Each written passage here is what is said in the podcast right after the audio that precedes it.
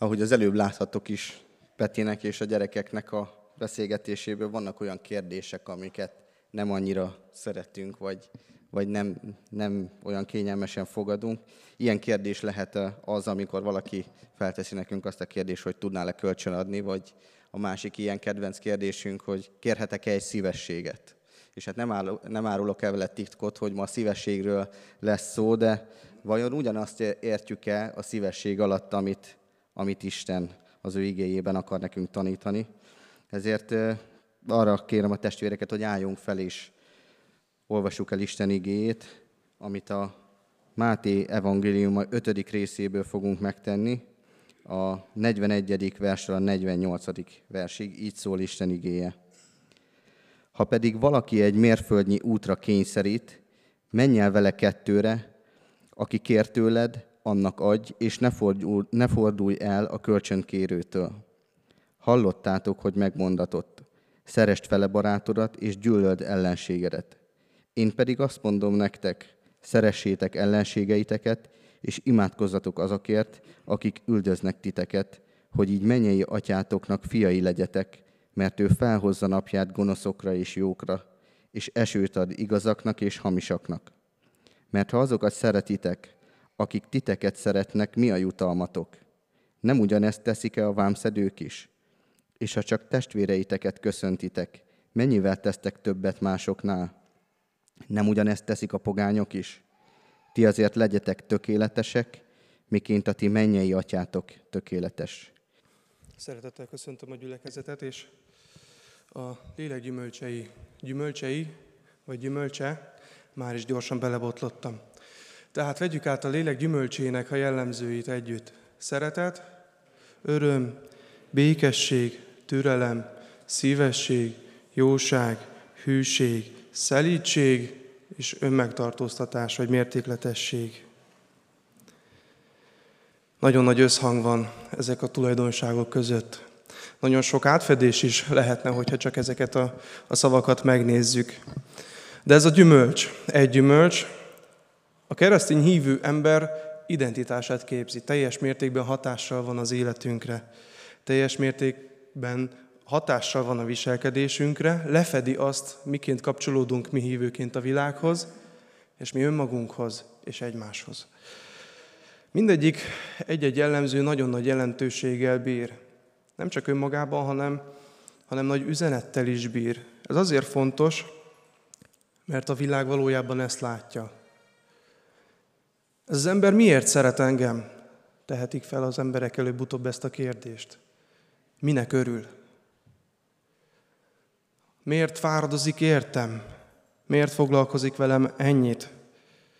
Ez lenne a szívesség, a mai gondolatunk.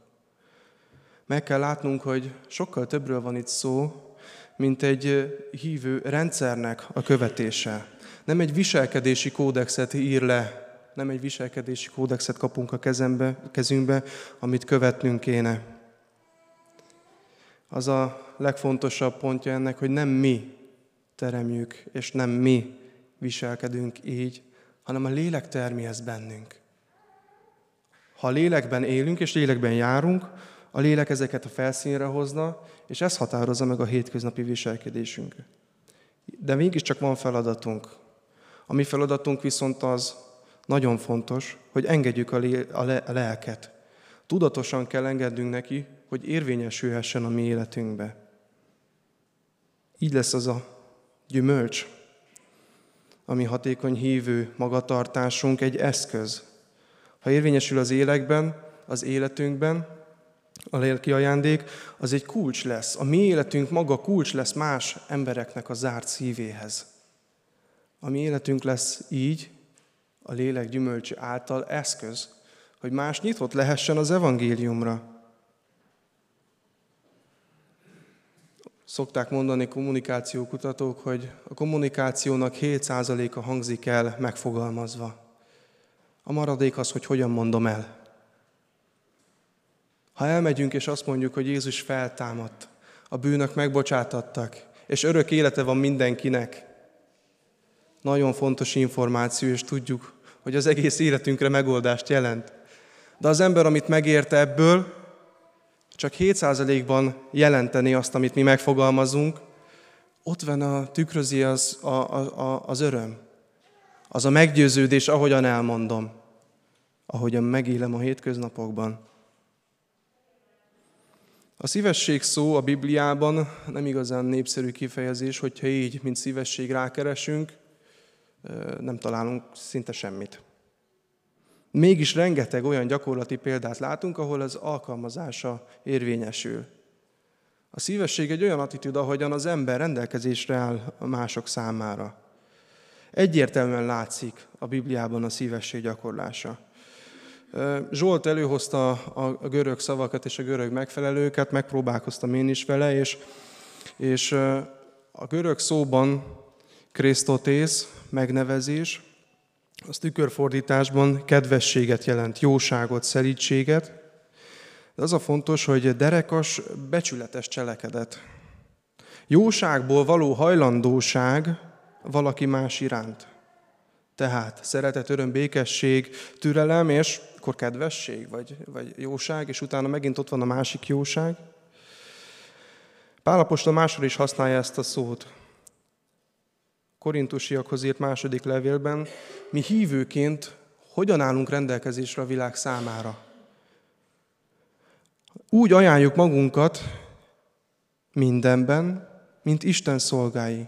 Sok tűrésben, nyomorúságban, szükségben, szorongattatásban, verésekben, bebörtönzésben, nyugtalan időkben, fáradozásban, átvírasztott éjszakában, bőtölésben, tisztaság, tisztaságban, ismeretben, türelemben, jóságban, szentlélekben, képmutatás nélküli szeretetben.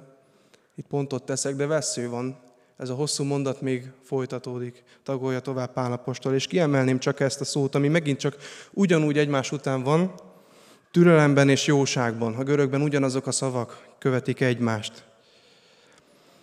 Ez a türelem és jóság, Krisztotész, aktív, cselekvő, odadó, becsületes kedvesség.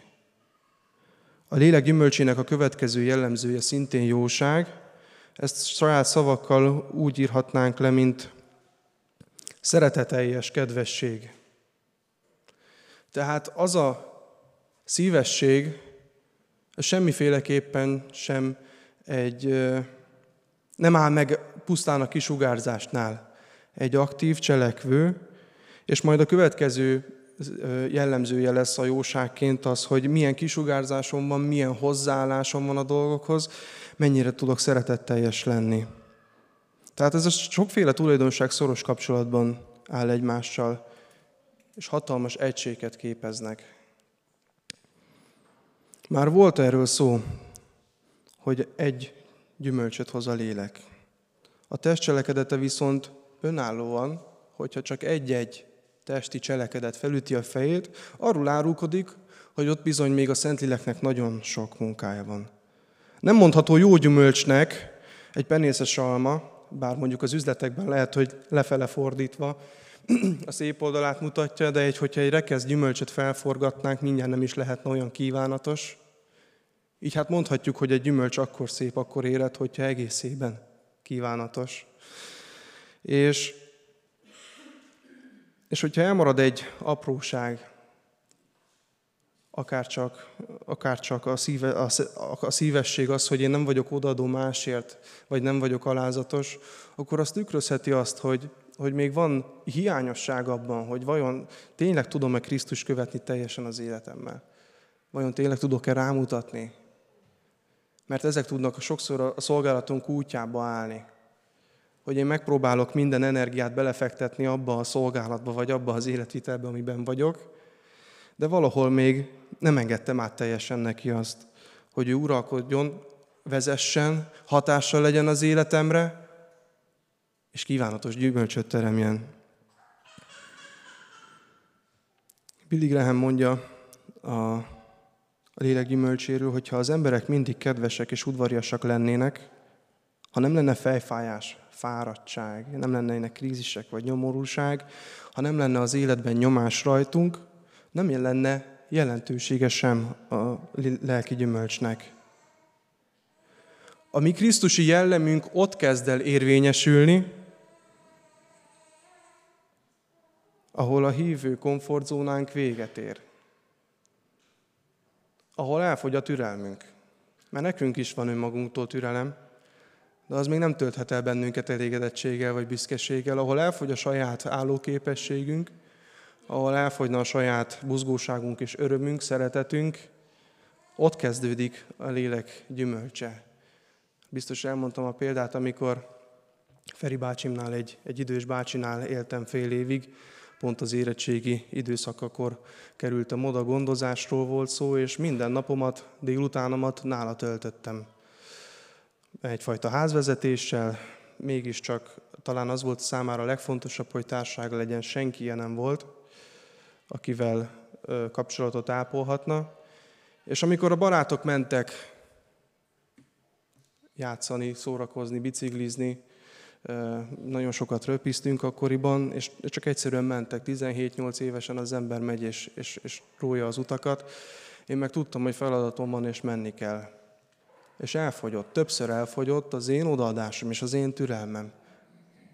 Elfogyott az én szívességem, hogy én tegyek másért. És mégis számomra ez bizonyság, hogy az Isten tud kipótolni bennünket. Hogy amikor odaértem a csöngőhöz, és kinyitottam a kaput, mire fölértem a teraszajtóhoz, azt imádkoztam, hogy most szeresd őt te, mert én ehhez kevés leszek. És onnantól kezdve nem egy felvett mosoly volt, amit lehet, hogy sokszor gyakorlunk testvérek között, mert hát örülni kell, hanem belülről jött. Na ez az, amit nem érti meg az ember, józan észszel. Hogyha nekem nincs kedvem ehhez, akkor hogy lehetett mégis öröm, örömteli az a délutánom? És megint rengeteget tudtunk beszélni az evangéliumról, és így teltek a napok. És ez hullámzott, mert az emberi hangulat és az emberi kedélyállapot az mindig hullámzik. De ott van Krisztus, aki kipótol bennünket. Ott van lelkének a gyümölcse, mely láthatóvá teszi azt, az identitást, amit Krisztustól kapunk. Galata levél 5. fejezet 23. verse.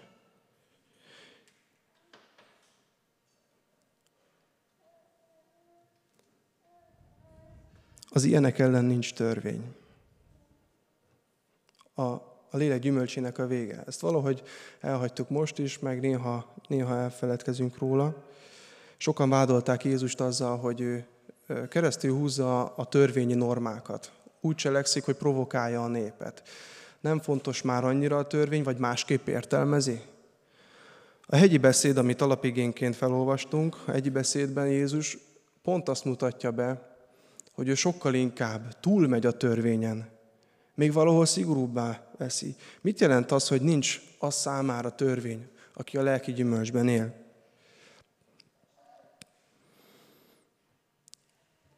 Aki a lelki gyümölcsöt megtermi, akiben megterem ez a gyümölcs, az úgy éli az életét, hogy még csak véletlenül sem lépi át gyakorlatban a törvénynek a határait. Számára fontos az, hogy úgy éljen, hogy az tetszik az Istennek. Számára egyértelmű az, hogy úgy él az embertársak között, hogy a, a, az mindig építő lesz. Hiszen a törvény pont azért szól, hogy nehogy kárt tehessünk magunkban és másban. A törvényben van az az elv, hogy szemet szemért.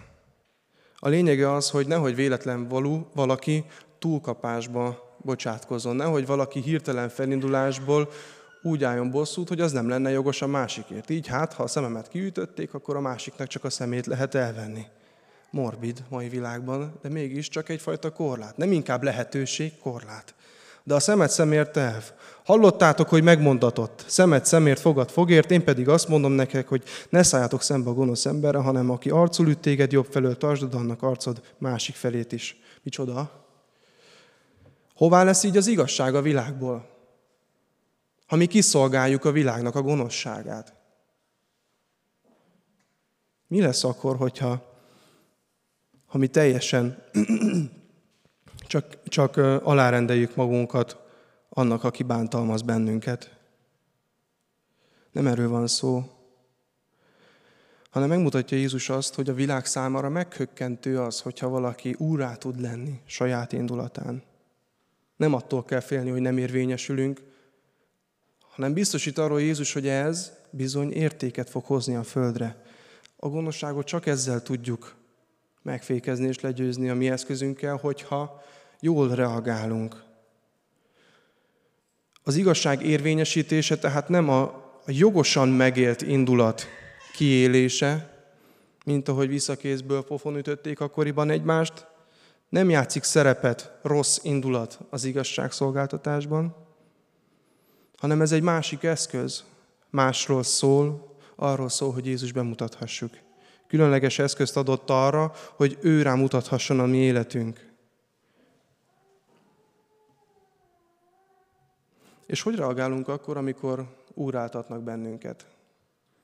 A munkaköri leírások valahogy nagyon ügyesen vannak mindig megírva, hogy azok az apró betűk, hogyha te vezetőmenedzser vagy, vagy teljesen kényelmes, felelős beosztásban, akkor is valahogyan rád lehessen kényszeríteni olyan dolgokat, hogy kividd a szemetet. De az nem hozzád méltó, vagy, nem, vagy derogáló feladatokat lehet így egymással elvégeztetni. És akkor az ember húzza az órát. Tényleg hogyan reagálunk akkor, amikor ugráltatnak minket? Szívességet teszünk. Szívességeket teszünk egymásnak, és sokan úgy kezelik ezt a kifejezést, mint valami cselekedeti adósság, amit majd én behajthatok. Mint amikor oda megy valaki keresztapához, szívességet kér tőle, és tud, fiam, hogy egyszer majd valamikor kérek tőled valamit, amire nem mondhatsz nemet. Mi a szívesség? Jól ismert szófordulat, de mégiscsak azt mondja Jézus, hogyha valaki kényszerít téged egy mérföldre, kényszerít, tehát, hogy egy lehetősége lenne rá, hogy megkérjen, joga lenne hozzá, de kényszerít. Akkor ott kezdődik a szívesség, hogy én ezt az egészet jó kedvel csinálom. Egy mérföldre kényszerítenek, de elmegyek kettőre.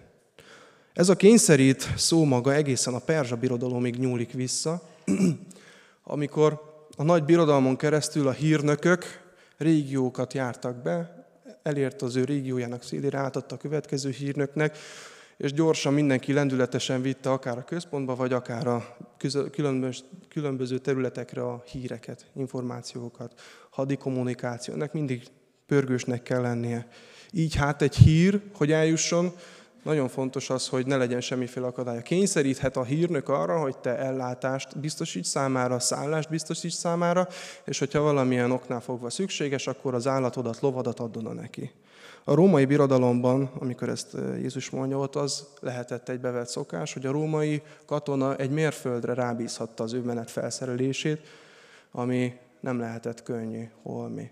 Fegyverzetet, táskákat, mindenféle olyan dolgokat egy egy mérföldön keresztül cipelted. És az emberek már pontosan tudták, mennyi az az egy mérföld. Utolsó lépés, mire véget ért, úgy engedtem el a dolgot, hogy csattanyon már ott sem vagyok, én elvégeztem a feladatomat, többet nem vagyok felelősségre vonható. Mit csinálunk, ha valaki él, vagy visszaél az ő jogával?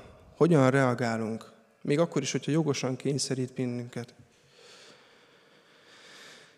Mondjuk ez a katona számíthat rá, hogy egy mérföldre egy olyan házsártos utitársa lesz, aki végig fogja morogni az egészet.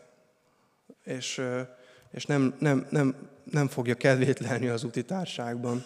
Milyen utitársak lennénk?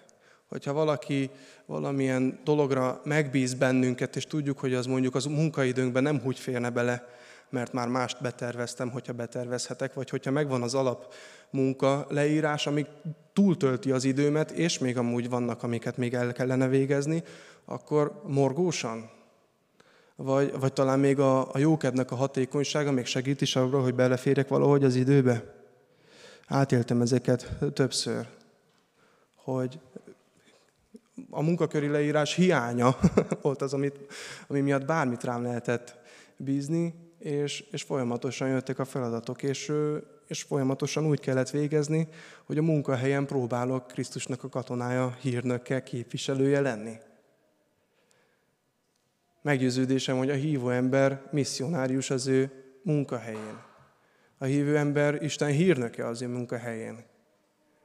És az beszél arról, hogy hogyan állunk Istennel, ahogyan elvégezzük a mi munkánkat. Persze az igazság ki lehet állni azért, hogy ne használjanak ki, ez fontos.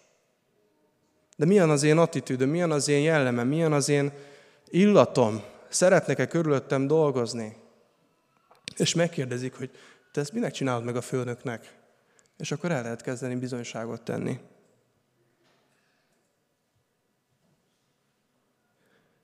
Mondhatjuk együtt megint az aranymondást. Mint Istennek szent és szeretett választottai, öltsetek magatokra könyörületes szívet, jóságot, alázatot, szelítséget, türelmet. Látnunk kell ezekben a kihívásokban a lehetőséget, amikor a lélek gyümölcse a felszínre törhet, ahol érezzük, hogy mi már nem tudunk érvényesülni, mert emberileg rossz, rosszul reagálnánk rá. Ezeket a lehetőségeket lehet felhasználni arra, hogy bizonyságot kovácsoljunk belőle. Jézus maga úgy gyakorolja ezt, amit felolvasunk, hogy hogyan viszonyulunk az ellenségünk felé. Hogy imádkozik a kereszten értünk. Ugyanezt látjuk István vértanulál is. Imádkozik azokért, akik őt megkövezik. És ez hatalmas hatást gyakorol például Saulusra, akiből Pálapostól lesz. Tehát mi hívő emberként meg kell tegyünk még egy mérföldet. És akkor a két mérföld le van számolva, és ott engedtük el a holmit és viszlát. Új törvényt helyezett Jézus, szigorított, még nehezebb a teher. Mi keresztény hívőként még rosszabbul állhatunk, mint csak a tórát követő zsidó emberek, mert Jézus azt mondja, hogy két mérföld van. És azt még csikorgóbb foggal végigvisszük, elengedjük a rómainak a batyuját a végén, és már ott sem vagyunk. Mert mi megtettük, és mi már Jézusnak engedelmeskedtünk. Nagyon kifordított, nagyon sarkas példa, de sokszor hajlandóak vagyunk mégiscsak törvényszerűen gondolkozni a szolgálatra. A kötelező harmadik mérföld következik. Vigyázzunk, mert a szívünk belerakadhat a megfelelési kényszerbe. Jézus nem a métereket számolja. Jézus nem azt kéri, hogy az utolsódig adj kölcsön annak, aki kéri, mert hát jobb kölcsön adni, itt olvastuk. Nem azt várja tőlünk, hogy a végsőkig menjünk el másokért, hanem azt mondja, hogy minden mozdulatod tükrözze a jóság. Minden mozdulatod tükrözze a kedvesség, odaadás. És mindent, mindezt becsületesen végezzük el. És valahol a becsületesség úgy érzem, hogy mindig kicsit tovább megy attól, mint ami a feladat. Ha lefestettem egy szobát, akkor akkor van kész, hogyha az utolsó festékcseppet is a földről felszettem, kitakarítottam. Abba beletartozik olyan por is, ami már két éve ott áll a szekrény alatt. Akkor most ki, mi az én feladatom? Tehát amikor én elvégzem a feladatomat, az becsületessé válik. Az beszél Krisztusról, beszél rólam, de nem a dicsőség, hanem mindezt azért tudom jókedvel végezni egyszer, kétszer és végtelenszer az életben, mert Krisztus ad ehhez elég erőt. Ezért fontos, hogy nem is azt számoljuk, hogy most elmentünk-e még egy kilométert, vagy kölcsön adtunk. Azt várja tőlünk, hogy a szeretet győzzön, hogy a szeretet hökkentse meg a világot, hogy másképp működik az, ami bennünk van, mint ami a világba szerte jár, és erodálja, rombolja, folyamatosan pusztítja a környezetünket. Az ilyen szív képes építeni közösséget, az ilyen szív képes építeni jó dolgokat, boldogságot, biztonságot az embereknek.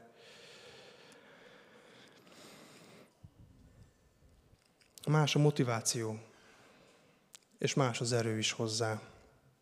Néha megesik, hogy távol érzem magam Istentől, megesik, hogy távol érezzük magunkat Istentől, miközben konkrét problémánk nem is lehetne. És sokszor veszem észre azt, hogy, hogy ennek a hiányérzetnek, vagy ennek a csüggedésnek, vagy a szív betompulásának az lehet az oka, amikor ezt a hatalmas erőt nem tesszük próbára a mi életünkbe. Mindig ott kezdődik a, a kihívás, a lélek gyümölcsének a, a, a gyakorlása, ahol próbára van téve a szív. Ehhez, ehhez ott kell lenni az élvonalban. És akkor ráutalódunk Istenre, ráutalódunk az ő szent lelkére. És ez a ráutaltság fog szembesíteni újra azzal az erővel, amivel rendelkezhetünk az ő kegyelméből. Mert követhetjük őt, mert mi vagyunk az ő képviselői itt a Földön. János evangéliumának 15. fejezetén 4. vers. Maradjatok én bennem, és én ti bennetek. Ahogyan a szőlővesző nem teremhet gyümölcsöt magától, ha nem marad a szőlőtön, úgy ti sem, ha nem maradtok én bennem. Felszólítás. Nem arra van a felszólítás, és nem arra kötelez Jézus bennünket, hogy mindig szeress. Mindig örülj, mindig legyél türelmes, mindig legyél békességes, kötelezően, mindig tegyél szívességet, hanem arra kér, hogy maradj benne.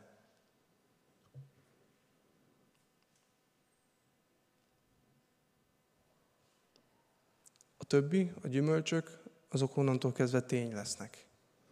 Az, aki Krisztusban van, az, aki a szőlőtőn van, az számára ott van a gyümölcs.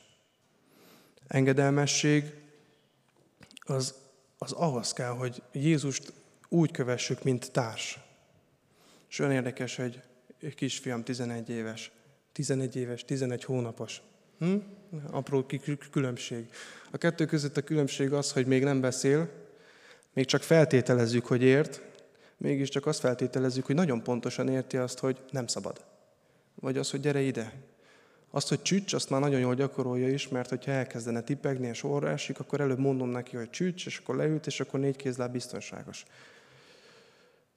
És annyi, so, annyi sokszor látszódik az, hogy ha érti, nem szabad, de mégis azt csinál, amit akar. Meghallja az én hangomat, ha ő neki az érdekében áll.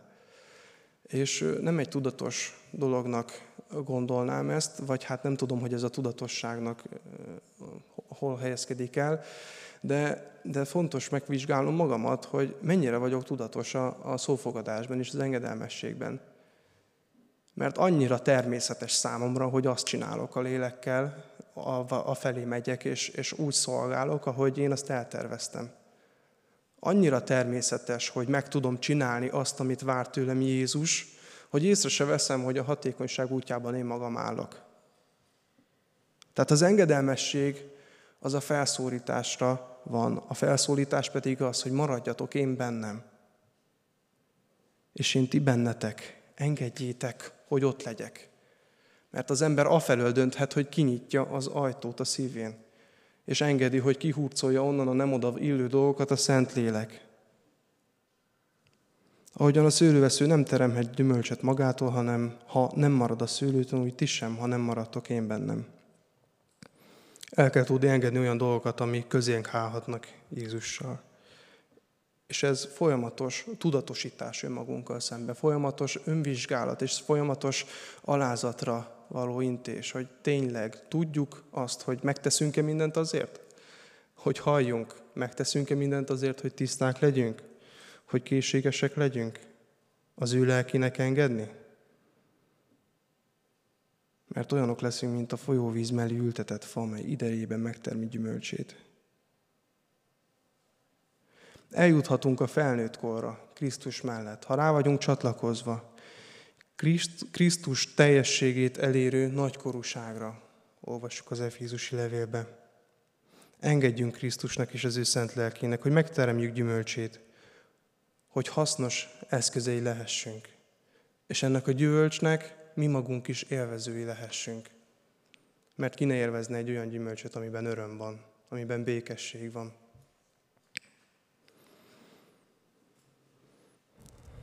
Milyen a folyóvíz mellé ültetett fa?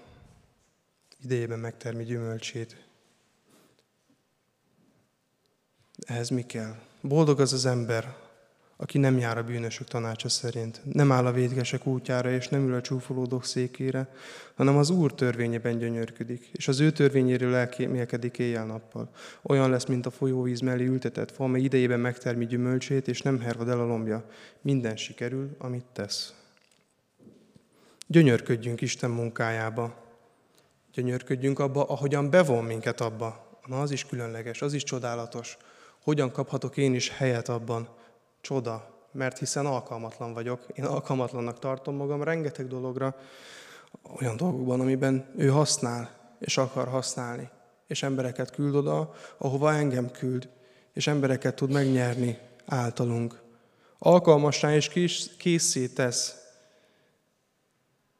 De ehhez nekünk olyannak kell lennünk, mint a lágy agyag az ő mestere kezébe. Hadd formálhasson. Hadd legyünk olyanok, mint amilyet vár. Máté Evangéliuma 5. fejezet, felolvasott igénk. Ti azért legyetek tökéletesek, mint a ti mennyei atyátok tökéletes. Akkor most kapjuk, vagy megint elérhetetlen elvárásokkal nézünk szembe. Tökéletesség, nem kevesebb a tét, és nem kevesebb a kérés. Tökéletesnek kell lennünk, mint a mi mennyei atyánk tökéletes. És hiszem, hogy ezt majd át is érezzük valahogy, amikor ott leszünk fenn vele a mennyben. De addig is az ő tökéletességét használhatjuk, és érvényesíthetjük a mi életünkre. És abban lesznek konfliktusok, abban lesznek kihívások, lesznek metszegetések, lesz rengeteg gyógyulás. Lelki értelemben gyógyulás, ahol helyreállíthat, helyreállíthatja a mi hibáinkat, az életünket, hogy újra és újra legyünk csak az ő kezében. Boruljunk Isten elé imádságban. Átadom a szót azért, hogy vajon készen vagy, készek vagyunk-e, használhatóak vagyunk-e. Mert olyan görcsösen tudjuk a szerszámot ragadni, miközben az Istennek kéne a szerszámot fogni, hogy rajtunk formáljon, és aztán majd együtt hirdethetjük az ő evangéliumát az Úrral. Amen.